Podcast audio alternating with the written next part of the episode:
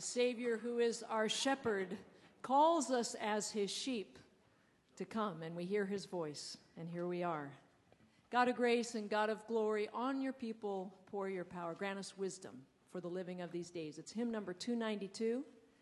If you'll pull out your hymnal, we're going to sing verses 1 and 2 together. So, church, let us begin our worship together in song. Let us stand.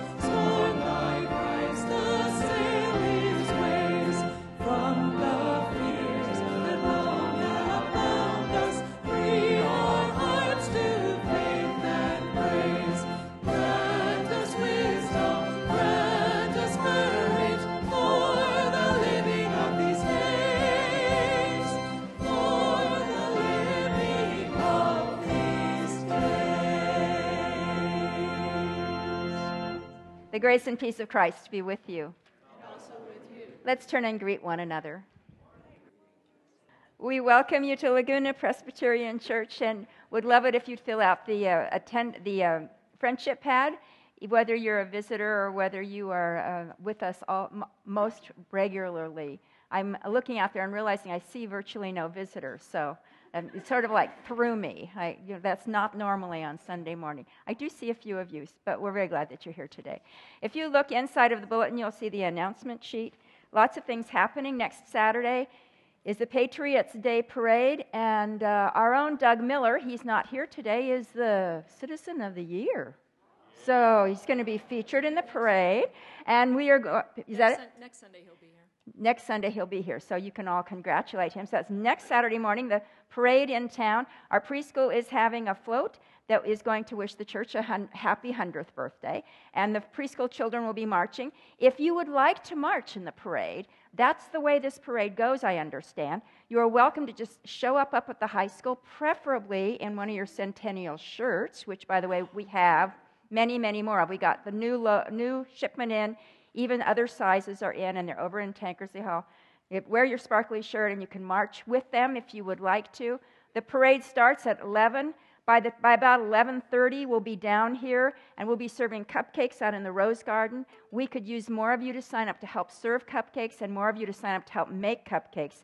I am told there, that we will need thousands of cupcakes. So like the whole town will be here, like falling upon the cupcakes, just like ants. So as, if you can sign up out there today in uh, Tank Hall, it would be appreciated. Women's Retreat is two weeks from this weekend, and that means that this Friday is the last chance to sign up. We need you to sign up for Women's Retreat this week. You can go home and do that online, or you can fill it out by paper uh, at a cart this morning over in Tank Hall. Our third Friday on Friday night had a wonderful Academy Awards night. They don't need to have one tonight on television. We already did it. And it was terrific. This next month in March, we'll be having a St. Patrick's Day party on St. Patrick's Day serving corned beef, and also having some Irish dancers. And you can sign up today for that. We have a new members class that is going to be April 2nd. You can see the information there.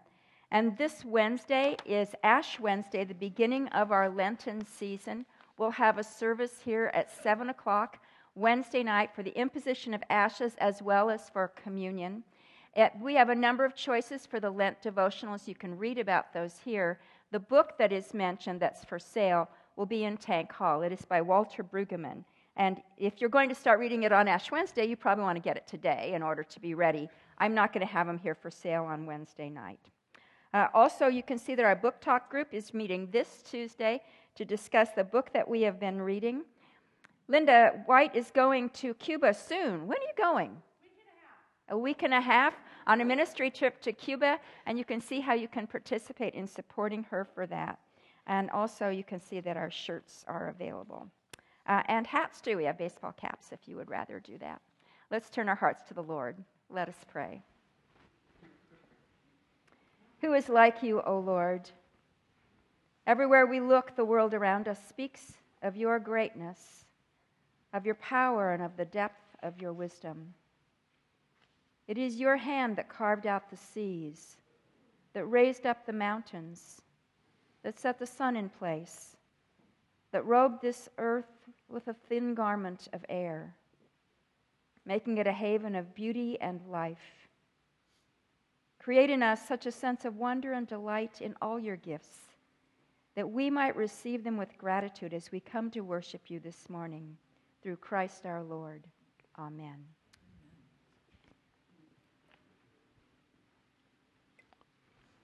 The psalmists call us to worship. Oh, give thanks to the Lord, for he is good, for his steadfast love endures forever. Some went down to the sea in ships, doing business on the mighty waters. Then they, Then they cried to the Lord in their trouble, and he brought them out from their distress. He made the storm be still, and the waves of the sea were hushed.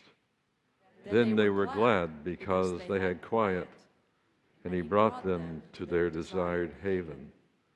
Let them thank the Lord for his steadfast love, for his wonderful works to humankind.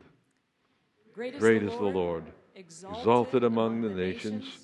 Mighty is the Lord, King of heaven and earth. Holy is the Lord, beyond our understanding. Hallelujah.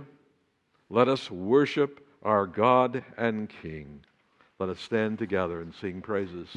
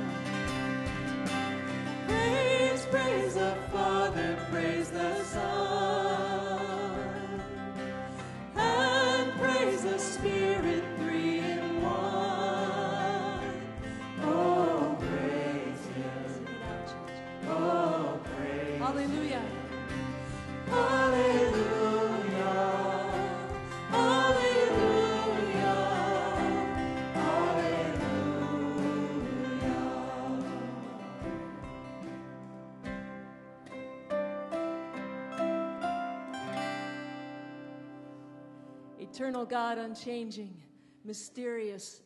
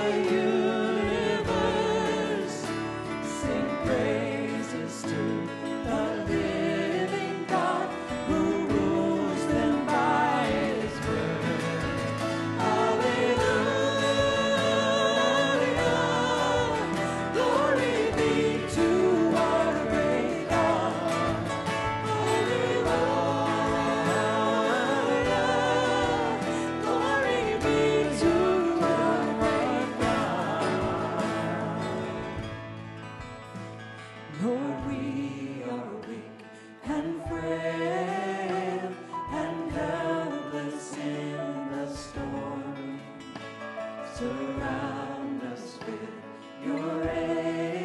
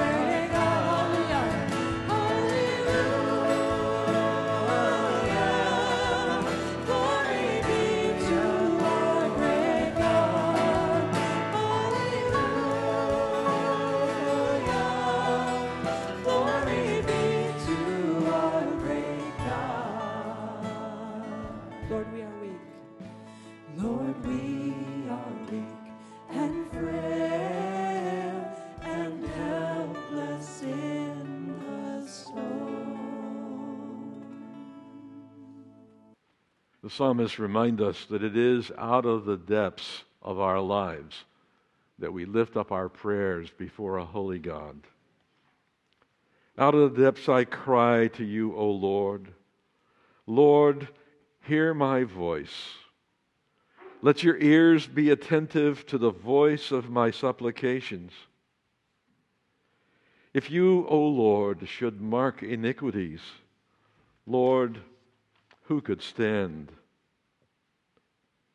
But there is forgiveness with you, so that you may be revered. I wait for the Lord. My soul waits, and in his word I hope. My soul waits for the Lord more than those who watch for the morning, more than those who watch for the morning.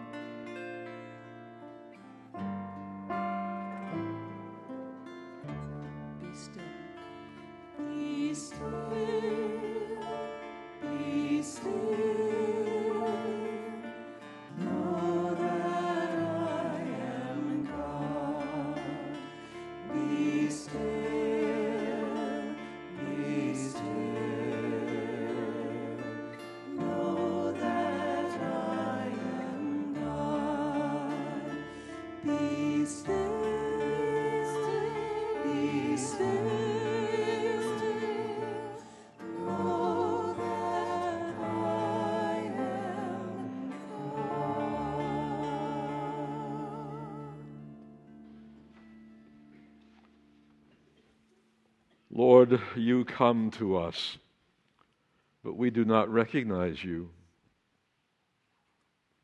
You call, but we do not follow. You command, but we do not obey. You bless us, but we do not thank you. Lord, forgive us and help us.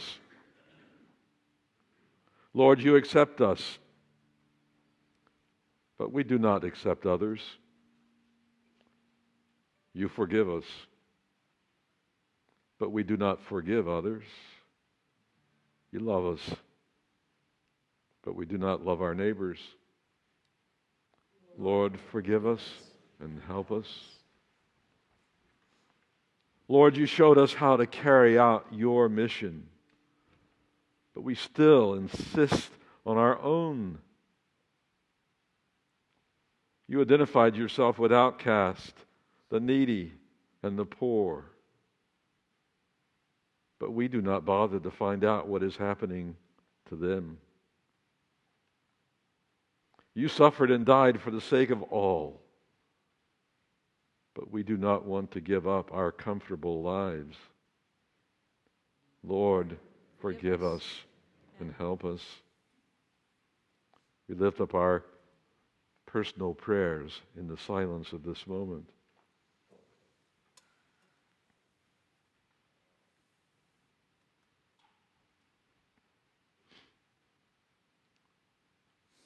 Amen. O Israel, hope in the Lord. For with the Lord there is steadfast love, and with him is great power to redeem. It is he who will redeem Israel from all its iniquities. This is the good news.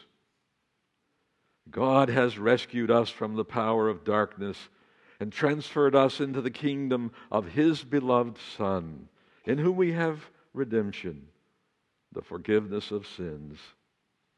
Thanks be to God. Amen.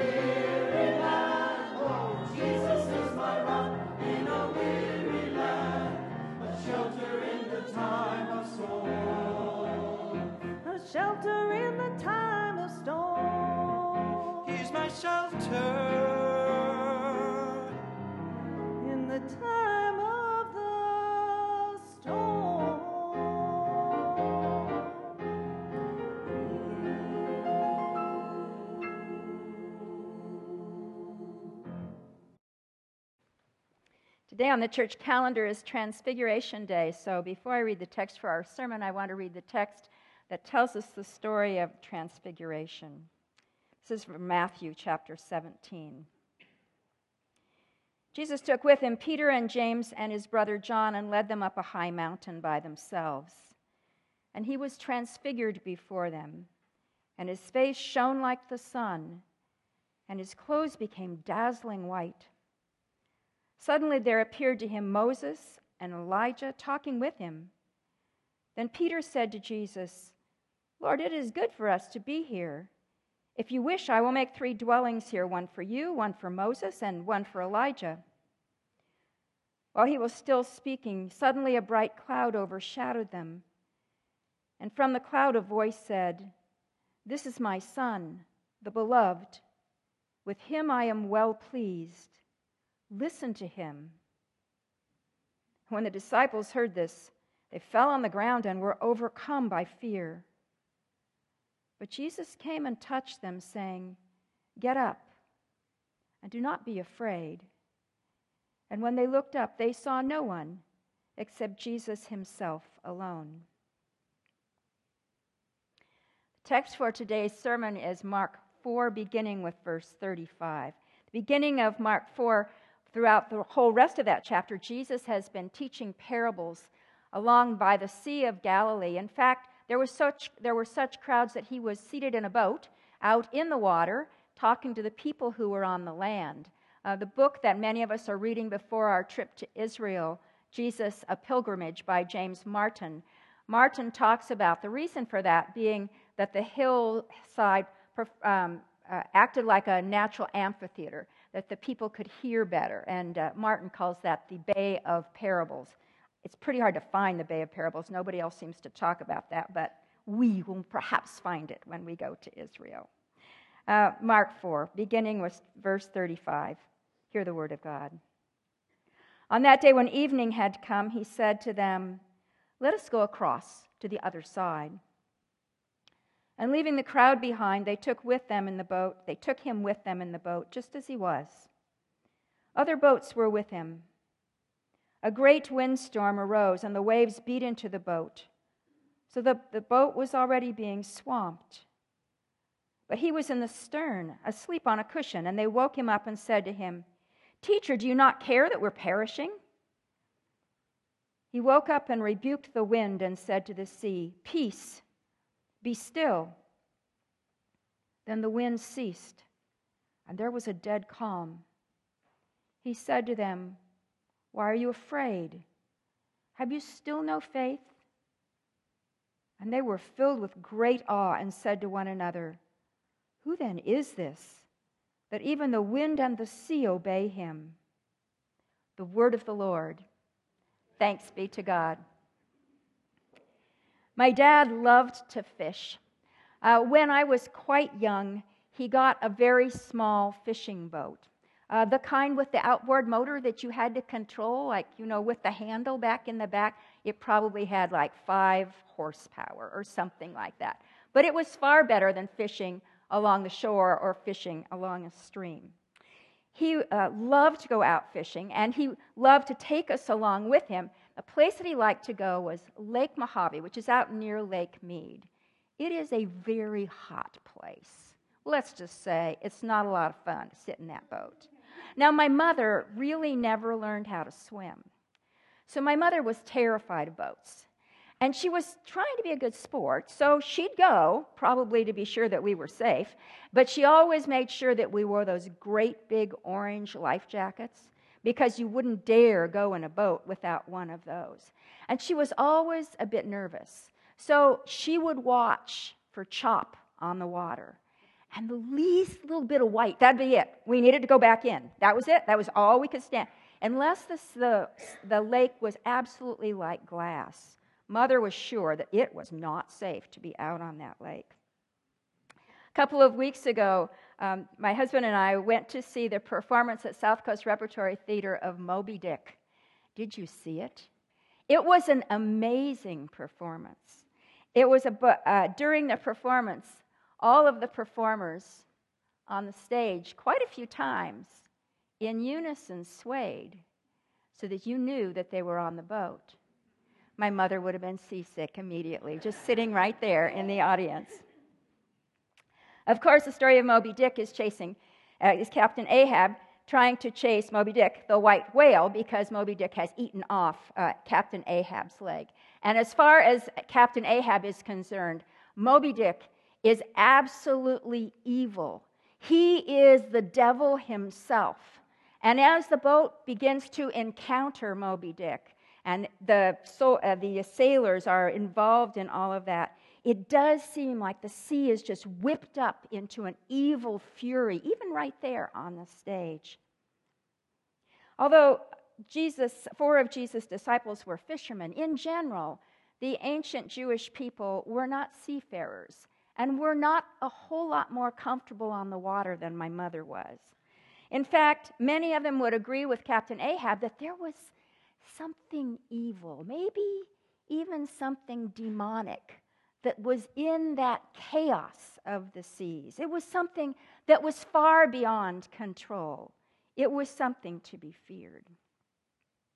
In today's text, uh, this happens on the Sea of Galilee, which is in the north of Israel. It was the center of most of Jesus' ministry and is a lovely, sparkling, freshwater lake. It's not as big as Tahoe, it's about as uh, wide as Tahoe, but only about a third as long as Tahoe. So if you can kind of see how big that lake would be, it is a place that all tourists go when they go to Israel, whether Christians or not. Everybody goes to the Sea of Galilee because it's a beautiful spot, and everybody is out on the sea in a boat.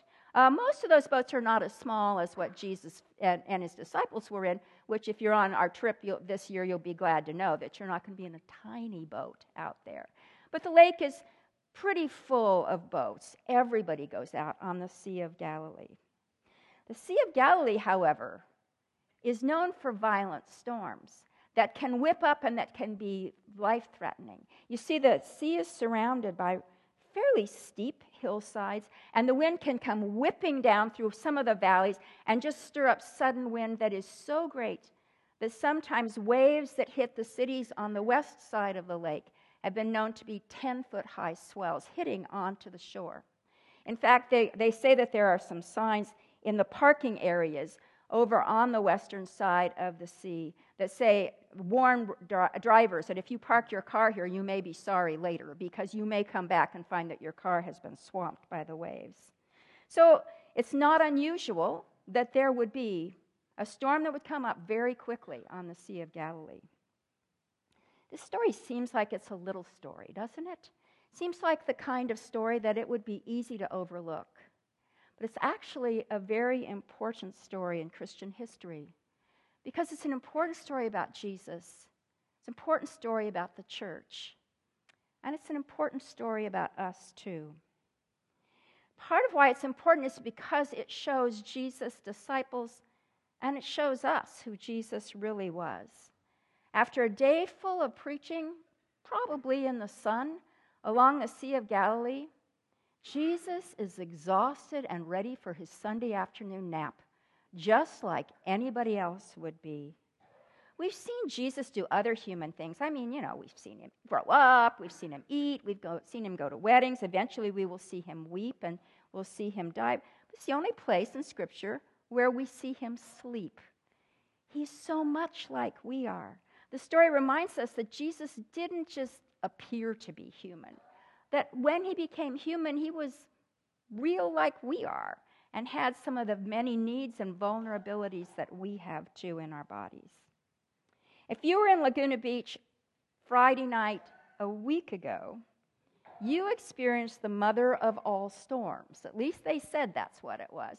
We canceled Third Friday for the evening. I heard that somewhere in town there was even a wedding that was canceled because it was going to be so horribly dangerous to be out. The winds were chaotic. Some of them were nearly 70 miles per hour, they said. Torrential rain, trees down all over town. It was that kind of storm that Jesus and his disciples encountered out in the middle of the lake. A boat is the last place you want to be in that kind of storm, isn't it? Imagine Jesus in the midst of our storm. You know how loud that wind was and the rain that was absolutely pounding. Imagine Jesus saying to that storm, Hush! And it would suddenly go silent. And saying to the waves on the ocean, Be still. And that they would go just like glass. Mark has intentionally in this story chosen certain words to talk about what Jesus said and what Jesus did. They're words are the same ones we heard a few weeks ago when we heard the story of the man that was possessed by demons that spoke out in the synagogue, and Jesus calmed the de- demons and told them to be quiet. The same words. Rebuked, he rebuked the storm. And be silent, the same words that he said to the demon. You can tell that Mark is picking up that understanding that there is something in the storm that is not just an ordinary storm. That Jesus, is ha- Jesus has power not only the nat- over the natural elements, but that he has power over the evil forces that are part of that storm. The, G- the disciples had never seen anybody do anything like what Jesus did that day. And they knew Hebrew scriptures well enough to know that it was nobody but God Himself who could quell the ocean, who could quiet it, just as He had in the waters of creation. Only God had that kind of power. Today, Transfiguration Day, is a really good day for the story. The reason I read the text is because on the, in the Transfiguration, the disciples had a glimpse of who Jesus really was. They saw him in his glory. And that's what happens here in the storm, too. They get a glimpse of who Jesus really is. He's not only the guy who's really tired and falling asleep in the back of the boat, but he's also God himself who's got power over the sea and power over all of those evil forces that are within it. If we had no other stories about Jesus, if for some reason the only thing we had was just this page ripped out of the Bible, we would know quite a bit about Jesus, wouldn't we? We would know that he was human like we are, and we would know that he was God himself. That's part of why this was such an important story to the early church. It's also a story that they embraced for their times. The early church thought of themselves as a boat in a storm, tossed about on the sea. Some of their art shows the church as a boat, and the mast it forms a cross, as you might suspect. Actually, we picked up some of those uh, nautical words, and that had gone down through church history. This main part of the church where you are sitting, we call the nave. Nave is from the Latin for boat. You are sitting in a boat today. And if you look at the inside roof line, many churches have this sort of roof line with the idea originally that that's like the inside of the bottom of the boat, which is a little confusing because that makes you like sitting upside down in the boat, but you can forget that part. I, the church that I used to work at, the outside of it, um, the roof line goes like this. Whoosh, and it's like an upside down boat. It's like you're seeing the keel of a boat. Don't ever do that with your iPad when you're trying to talk. it all goes wacky when you do that. The early church read this story as a parable about themselves because they saw themselves as this little boat tossed about on the violent winds of persecution. Such a small, new bunch of people, really just barely together, so easily overwhelmed. Could they even perhaps be easily destroyed by the storms that were around them? They came to understand that following Jesus did not mean that they'd be insulated from the storms of life. In fact, that the evil powers might unleash even greater storms against them. Yet they also understood that Jesus had not abandoned them. And this story helped them realize Jesus was in the boat with them, no matter what kind of storms they went through. It's a story for our times too, isn't it? There are all sorts of chaotic things going on in the world today.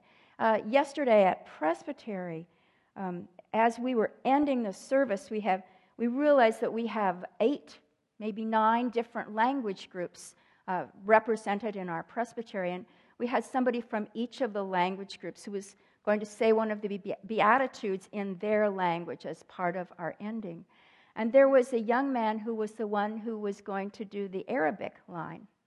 He's from Syria, from Homs, and he worships and is a member at our Costa Mesa church, uh, along with uh, quite a number of other Syrians who've been here for several years and who particularly came from the Presbyterian church there in Homs. And somebody stood up and told us that even though there have been months of relative peace in Homs, yesterday Homs was bombed and that 50 people were killed. It is a chaotic world. The place he comes from is a world full of storms, and it's not the only storm in our larger world. Our nation is a stormy place these days. It's a stormy time for the church as we begin to understand what it means to live in the postmodern world and some of the realities of society today. And it's a stormy time in a lot of our lives and a lot of our families. And we feel vulnerable in this kind of world, this kind of country, and in our own lives and in our families. James Martin says that he has found, as he has counseled people, about their faith that of all the stories in the Bible, this story is the most helpful to people when they find themselves in a difficult time. The story gives words to our anxiety, doesn't it?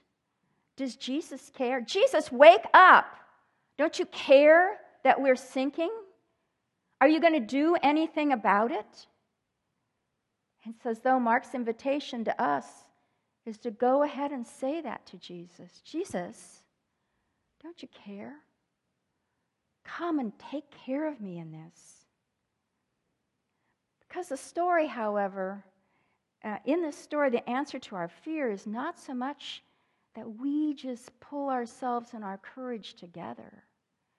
It's really not a story about overcoming the storm by pulling up our own bootstraps, is it? The storm was calmed because Jesus was in the boat. And we, be, we realize that that's the place where we begin to start to realize that we're not alone in the boat and to turn to the one who is more powerful than even those storms that are around us. Having eyes to recognize that even in the mother of all storms, he is there with us in the boat. There are a number of ways through the centuries that Christians have prayed Scripture. It seems like an odd phrase, isn't it? Praying Scripture. I mean, we're used to kind of listening to Scripture, not praying Scripture. People wonder how you do that. Uh, one of the ways that sometimes people have done that is with a picture of the Scripture. There's a picture on the front of your bulletin that's Rembrandt's version of this story. And there is a tradition for hundreds of years of uh, Christians looking at understanding the text by looking at a picture like that and beginning to pray by putting themselves into the picture, by experiencing the story, putting themselves into it.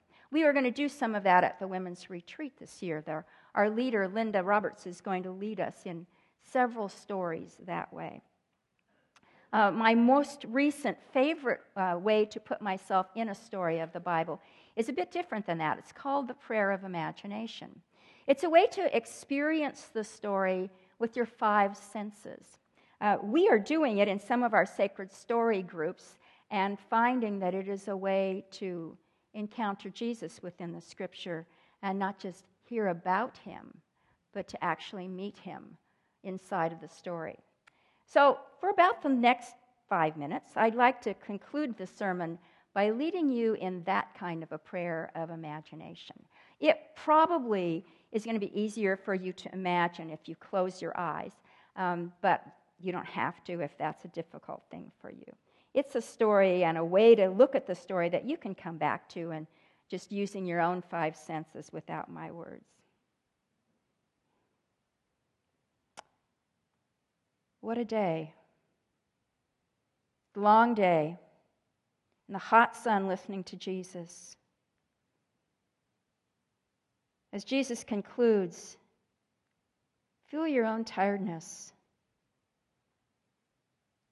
Maybe you have a bit of a headache from looking at the glare of the sun on the sea.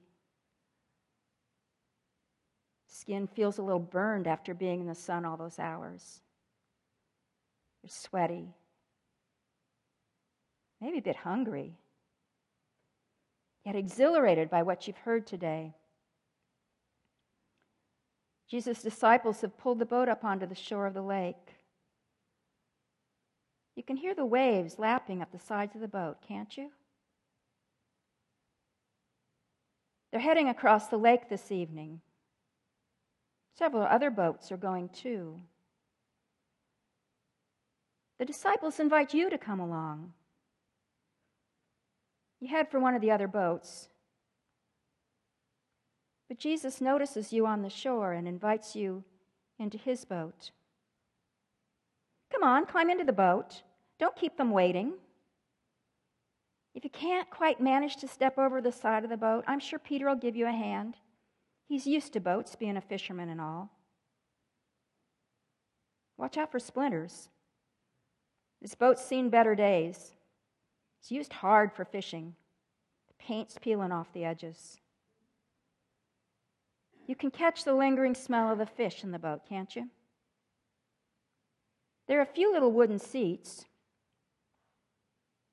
Jesus is taking a seat at the back. Find yourself a spot. Sit down, settle in.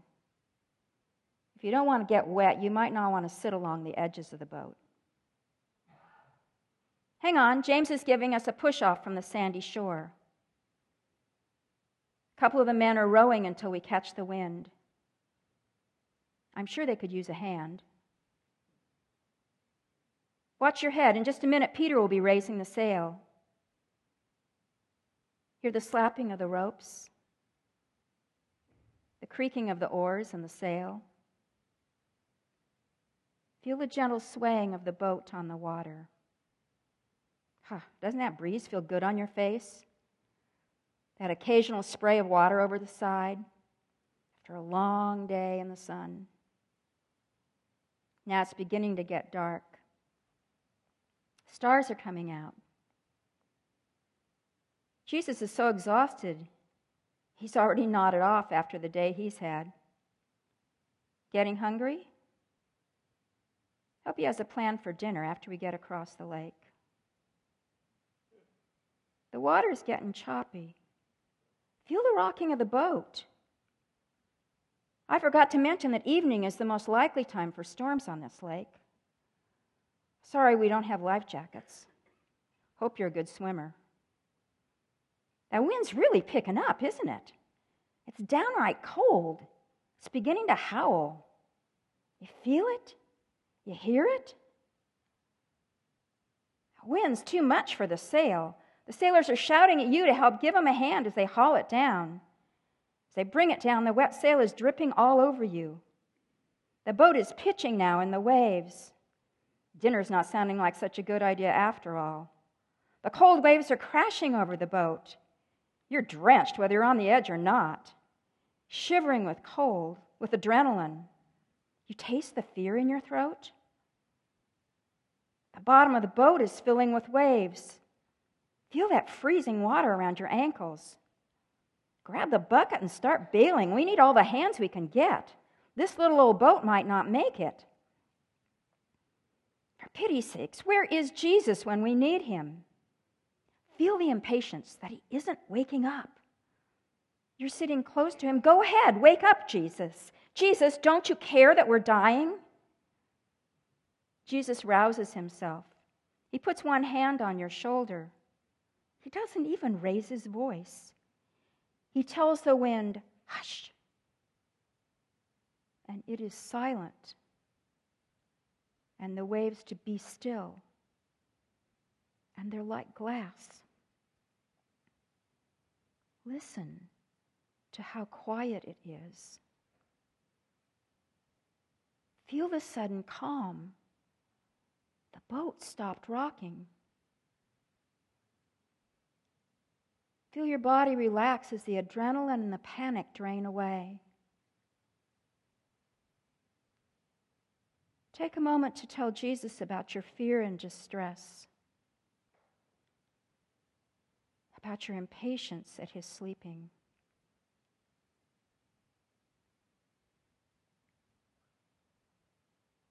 Tell him about your gratitude for his being with you in the boat.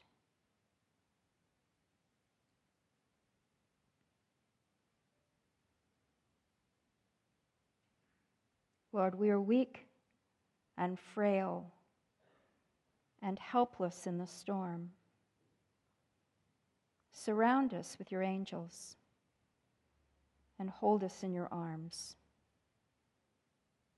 For we pray in the strong name of Jesus, God with us. Amen. There is an ocean surrounding me, mostly the water is calm. Just enough breeze to keep me sailing. I feel safe and warm. Angry winds blow suddenly. How this world can threaten speaks with sure authority. Peace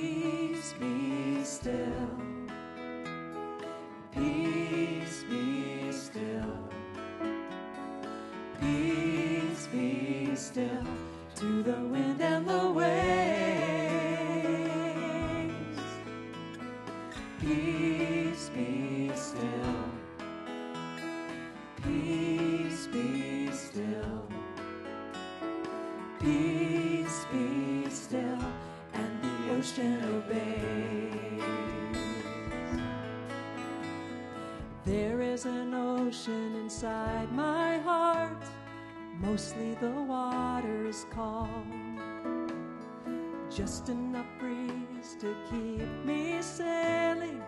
I feel safe and warm. But angry winds blow suddenly, and I become a churning sea.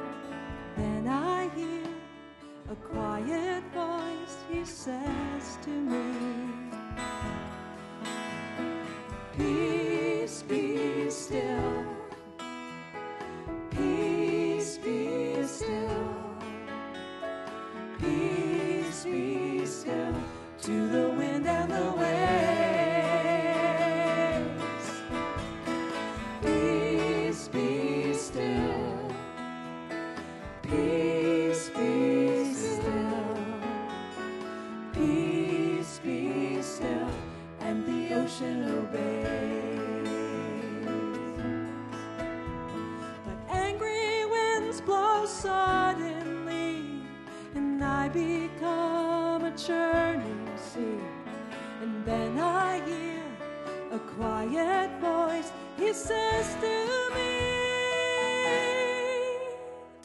Peace, be still. Peace, be still. Peace be still to the wind and the waves.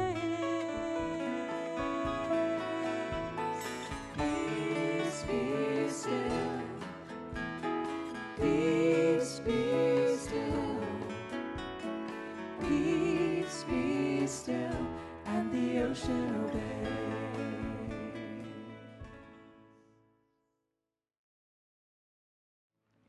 Lord Jesus, we meditate on Rembrandt's painting of your disciples in the boat upon the lake of Galilee. We see our faces and their faces.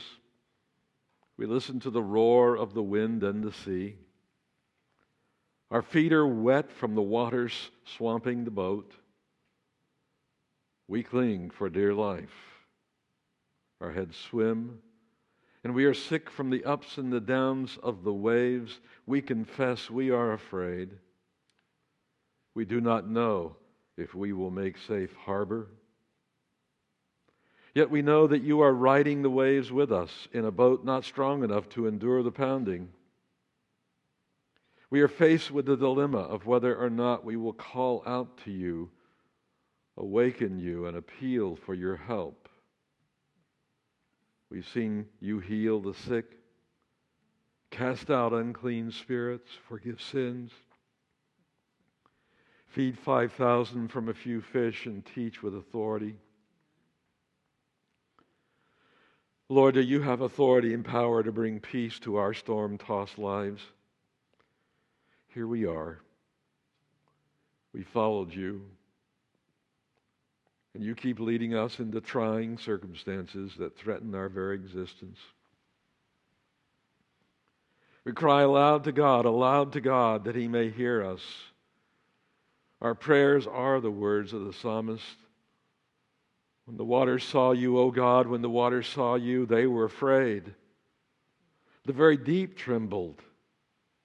Your way was through the sea, your path through the mighty waters, yet your footprints were unseen. Give to us the faith to trust that even though we may not see your footprints in the waters, that nevertheless we believe that you are with us and that you have the authority to bring calm and restore our restless, anxious, and fearful souls. We pray for refugees seeking new beginnings in small rubber boats in the Mediterranean Sea. We pray for people traveling through deserts without enough water. We pray for loved ones in hospitals struggling with pain and the disorientation of drugs.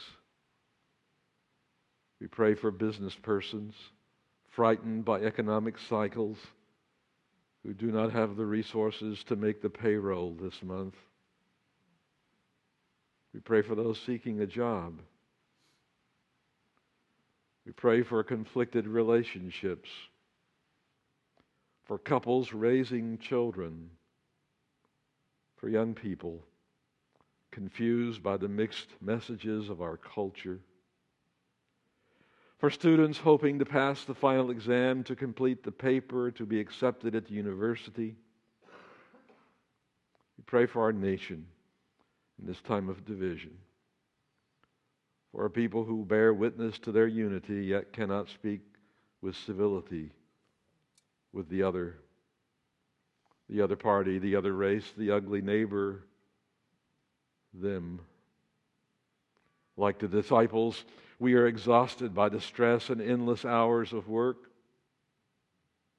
In this moment of silence, we lift up the personal storm that is calling into question how we will live through it, survive it, and come to trust that nothing can triumph over your love. In silence, we lift up our prayers to you.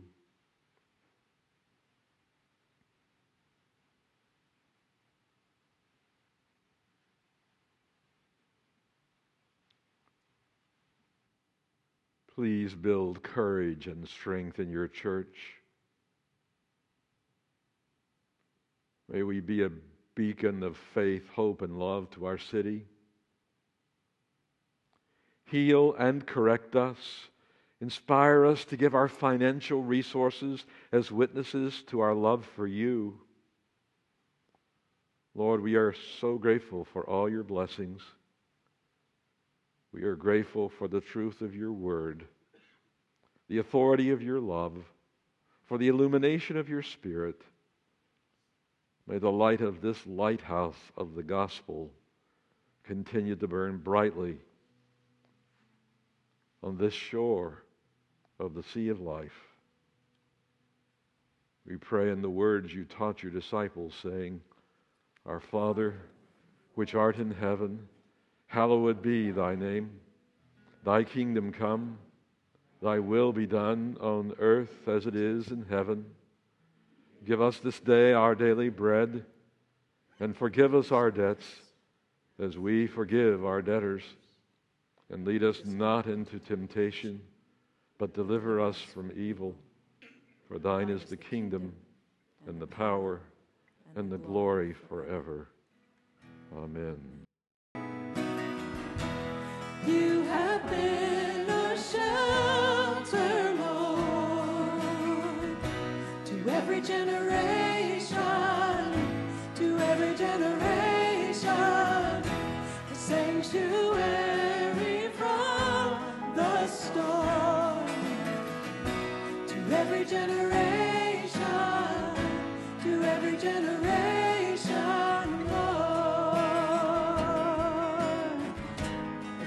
mountains fall.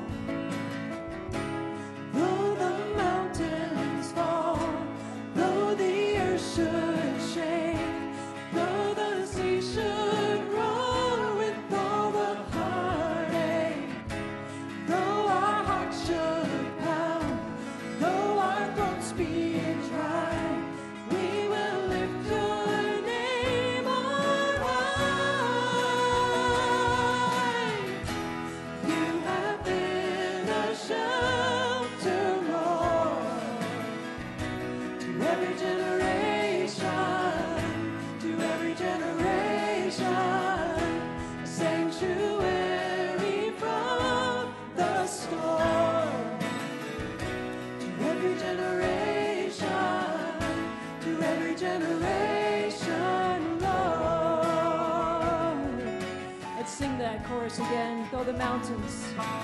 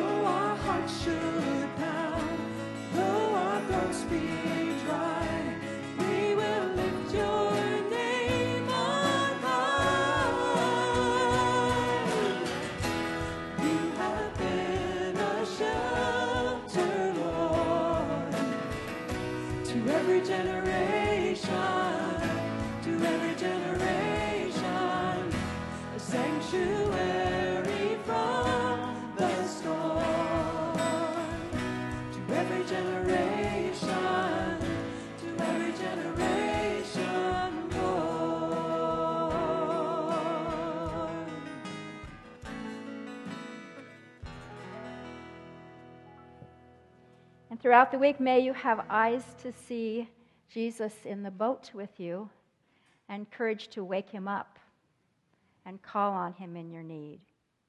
And may the grace of our Lord Jesus Christ, the love of God the Father, and the communion of the Holy Spirit be with us all. Amen.